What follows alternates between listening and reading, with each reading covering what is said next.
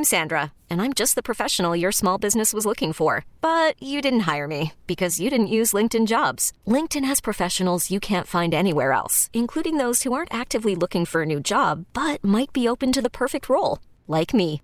In a given month, over seventy percent of LinkedIn users don't visit other leading job sites. So if you're not looking on LinkedIn, you'll miss out on great candidates, like Sandra. Start hiring professionals like a professional. Post your free job on linkedin.com slash recommend today. In Philadelphia's Francisville neighborhood, it takes three and a half hours to bring under control a two-alarm fire along the sixteen hundred block of Ridge Avenue.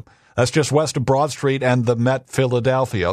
K Y W's Nita Barati tells us fire teams are kept busy at two structures involved at sixteenth and Ridge, including training heavy-duty water cannons from the outside on a large four-story building. A little before four o'clock Monday afternoon, a big building near sixteenth and Ridge Avenue in Francisville caught fire before it spread to another next door.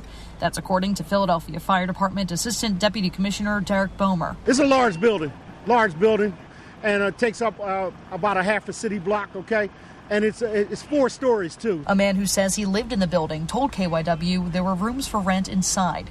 Bomer says everyone inside was accounted for and there were no reports of anyone hurt.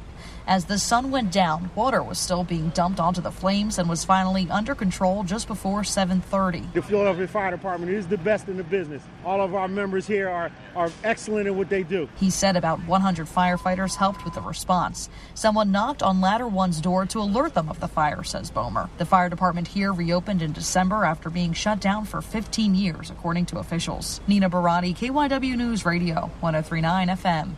Baseball is back. And so is M L B dot T V.